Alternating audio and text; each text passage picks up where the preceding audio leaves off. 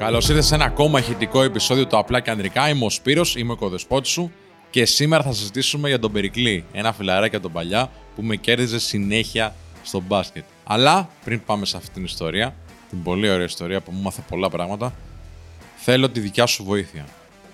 Θέλουμε πραγματικά να ανέβουμε κι άλλο στο Spotify και άλλο στο Apple Podcast, στα charts.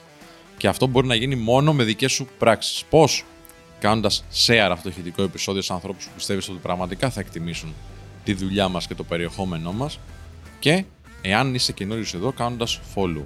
Αν όμως μας ακούσει από το Apple Podcast, θα ήταν τέλειο αν μπορέσεις να κάνεις ένα θετικό review στην περιοχή που λέει κριτική για τα podcast που ακούς. Θα μας βοηθήσει έτσι όχι μόνο να ανέβουμε στα charts, αλλά να καταλάβει και ο κόσμος ότι το περιεχόμενό μας είναι ποιοτικό. Θέλω να σε πάω τώρα 20 χρόνια πίσω. Στην Πετρούπολη και στο Περιστέρι, τα μέρη που μεγάλωσα. Τα μέρη που ανδρώθηκε αυτή η μορφή που λέγεται Σπύρος στο Μενοστάι. Ήμουνα γενικά των αθλημάτων, είχα παίξει και ποδόσφαιρο, αλλά λόγω του ύψους μου πρότειναν οι γονείς μου να ξεκινήσω μπάσκετ. Και επειδή ήμουν ψηλός για την εποχή μου, βρήκα εύκολα θέση σε μια ομάδα που θεωρούνταν καλή για την περιοχή, την ΑΕΚ Περιστερίου. Ήταν παράρτημα της ΑΕΚ. Αυτό δεν σημαίνει βέβαια ότι εγώ ήμουν ΑΕΚ ποτέ, απλά έπαιζα μπάσκετ εκεί, για να μην παρεξηγούμαστε. Βρήκα εύκολα και θέση και στην πεντάδα. Κάποια στιγμή έρχεται ένα παιδί στην ομάδα που λεγόταν Περικλής. Ο Περικλής ήταν περίπου στο ύψος μου, λίγο περισσότερο, λίγο μεγαλύτερος, λίγο πιο ογκώδης και λίγο πιο ψηλός. Λόγω του ύψους μου έπαιζα 5 ή 4, ανάλογα τώρα τις ανάγκες της ομάδας. Πεντάρι σημαίνει ότι παίζεις κάτω τη ρακέτα ή τεσσάρι λίγο πιο περιφερειακά. Δηλαδή ο ψηλός με, με ένα καλό σουτ. Ο Περικλής έπαιζε πεντάρι. Είχα συνηθίσει για τους πρώτους μήνες να είμαι βασική επιλογή στην ομάδα, αλλά ο Περικλής ήταν πάρα πάρα πολύ καλός. Και ξέρεις, σε μια πεντάδα μόνο ένας μπορεί να παίξει σέντερ. Να παίξει πεντάρι δηλαδή, που έπαιζα εγώ και ο Περικλής. Ήταν τόσο καλός που πολύ γρήγορα μου πήρε τη θέση. Είχα σκυλιάσει. Πήγαινα στην προπόνηση και προσπαθούσα να γίνω ακόμα καλύτερος. Έδωσα όλη μου την ενέργεια, όχι μόνο σωματικά για να τον φτάσω και να τον ξεπεράσω, αλλά και νοητικά γιατί με είχε πειράξει πάρα πάρα πολύ. Άρχισα να τον βλέπω σαν εχθρό, ενώ παίζαμε στην ίδια ομάδα. Ήμουν ένα μικρό παιδί και τα βλέπα τα πράγματα όλα πολύ προσωπικά και ίσως και λίγο περισσότερο ανταγωνιστικά από ό,τι έπρεπε. Σχεδόν δεν του μιλούσα όσο κάναμε προπόνηση. Όσο πέρναγαν οι μήνες, αυτή η κατάσταση είχε παγιωθεί. Ο Περικλής πραγματικά ήταν πολύ καλός παίχτης.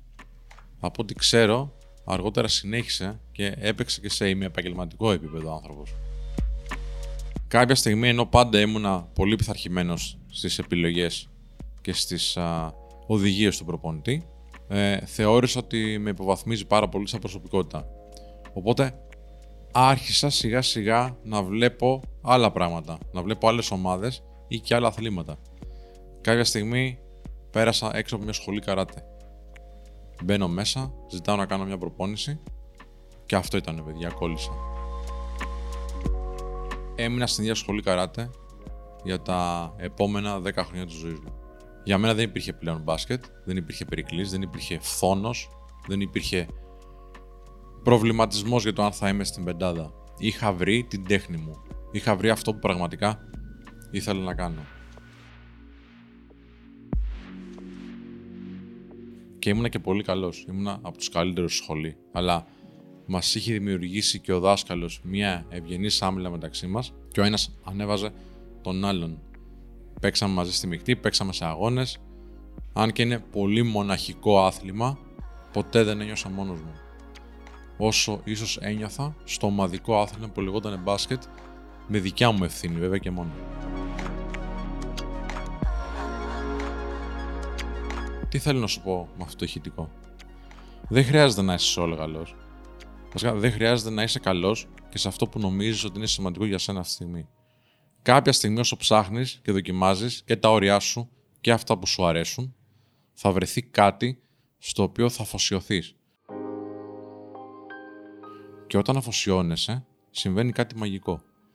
όλες σου οι κινήσεις και όλες σου οι πράξεις κάνουν focus σε αυτό. Και σιγά σιγά γίνεσαι καλός. Και όσο γίνεσαι καλός και συνεχίζεις, γίνεσαι ακόμα καλύτερος. Και όσο επενδύεις χρόνο και πράξεις σε αυτό το κομμάτι το οποίο εσύ θεωρείς ότι πρέπει να είσαι καλός, τότε φτάνεις σε ένα επίπεδο το οποίο είναι top. Φτάνεις σε ένα επίπεδο όχι απλά για να συγκριθείς, αλλά για να νιώσεις εσύ καλά με τον εαυτό σου. Όλοι οι άνθρωποι, όλοι μα όλοι, θέλουν να το πιστέψεις αυτό, έχουμε πετύχει κάτι στη ζωή μας. Για κάποιους μπορεί αυτό που έχουμε πετύχει να φαίνεται ασήμαντο, για κάποιους άλλους πολύ σημαντικό. Το θέμα είναι εμείς πώς αισθανόμαστε με αυτό. Αν δεν το έχεις βρει ακόμα, δεν πειράζει, συνέχισε να ψάχνεις. Δες ανθρώπους που θαυμάζεις τι έκαναν και πώς εξέλιξαν τον εαυτό τους και από τι στάδια πέρασαν. Διάβασε την ιστορία τους. Μίλα μαζί τους. Δες πώς βρήκαν αυτό που τους αρέσει. Γιατί για τους περισσότερους ανθρώπους αυτή τη στιγμή τους λείπει ένας σκοπός. Τους λείπει ένας στόχος. Το καράτε δεν ήταν ο τελευταίος σταθμός της ζωής μου. Δεν ήταν αυτό που α, θα έλεγες ότι ξέρεις τι είναι το κάλεσμά μου. Το κάλεσμά μου ήταν το Men of Style. Όμως μου μάθε πολλά για το πώς θα διεκδικώ, το πώς θα στέκομαι και πώς θα επενδύω σε αυτό το πράγμα που εν τέλει θα γίνει αυτό για το οποίο γεννήθηκα.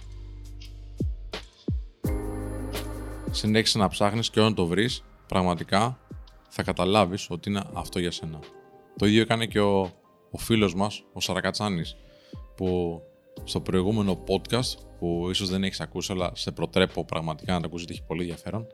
Ο άνθρωπος ξεκίνησε από μαθηματικό και κάποια στιγμή τον κέρδισε η ηθοποιία και η κομμωδία. Ρίξου μια ακρόαση γιατί πραγματικά αξίζει και σε περιμένω στο επόμενο επεισόδιο στο οποίο πάλι μια ιστορία θα μας περάσει ένα μήνυμα το οποίο οπωσδήποτε θα σε βοηθήσει. Να σε καλά.